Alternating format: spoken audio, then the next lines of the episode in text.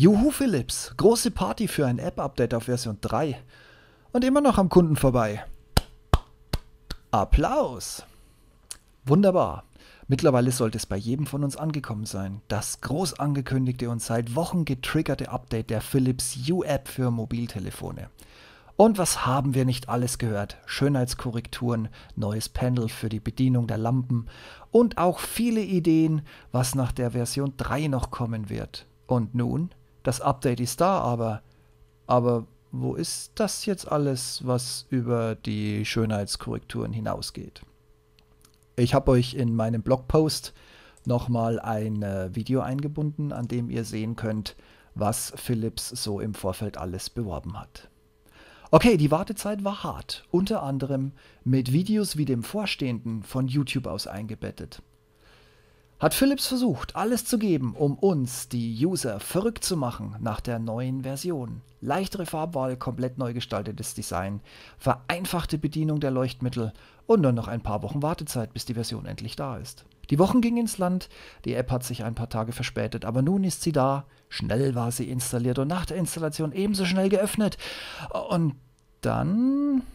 neues Design, es entpuppte sich eher ein wenig Entstauben des doch recht altbackenen, vormals wie auch immer wirkenden Schablonendesigns. Begleitendes Firmware-Update, um alle Funktionen voll nutzen zu können. Bei mir will sich seit Wochen nichts blicken lassen. Sofortiges Bugfix-Update.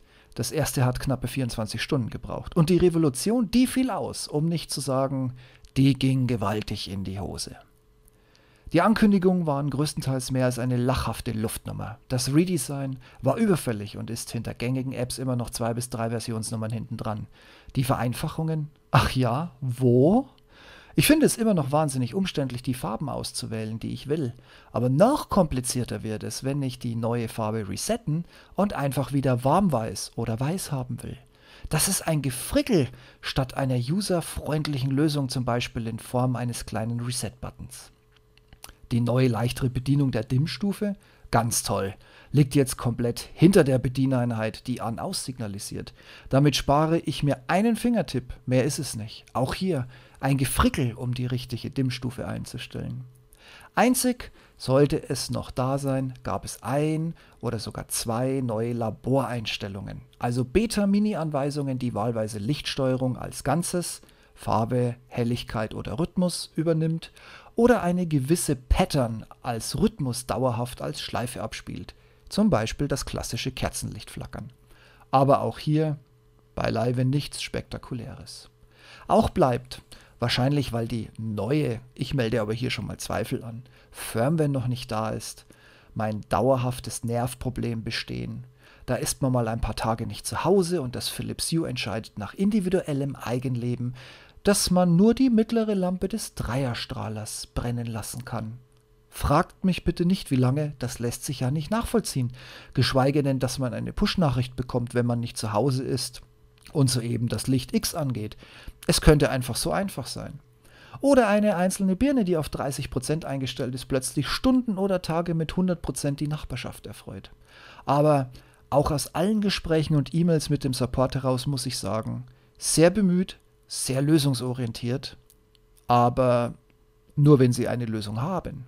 Daher glaube ich auch nicht, dass meine Geisterlampen-Aktivierungskiste, ich nenne es mal Glack, sich mit neuer Firmware erledigt haben wird. Okay, ich fasse das jetzt einfach nochmal zusammen. Die Wartezeit war es definitiv nicht wert, die App ist enttäuschend. Erst recht nach all den tollen Sachen, die man uns in Videos und im Netz versprochen hat. Die Firmware steht immer noch aus, sollte sie überhaupt noch kommen. Wer heute Hue betreibt, bekommt es mehr oder weniger automatisch, zumindest schon mal die App, wenn es noch nicht passiert sein sollte. Wer mit dem Kauf gewartet hat, bis die neue App da ist, hat erstmal umsonst gewartet. Eine komplex komplizierte Bedienung auf weiterhin kundenunfreundlich kompliziert umzumodeln, damit sollte man sich nicht beweihräuchern. Mein Fazit. Die Idee und die Umsetzung ist eine nette Idee, bis die HMI auf das Handy kommt. Dann wird es ekelhaft. Ich bediene meine Lampen nach wie vor ausschließlich über Amazon Alexa, weil ich mit der App nichts, aber auch gar nichts zu tun haben möchte.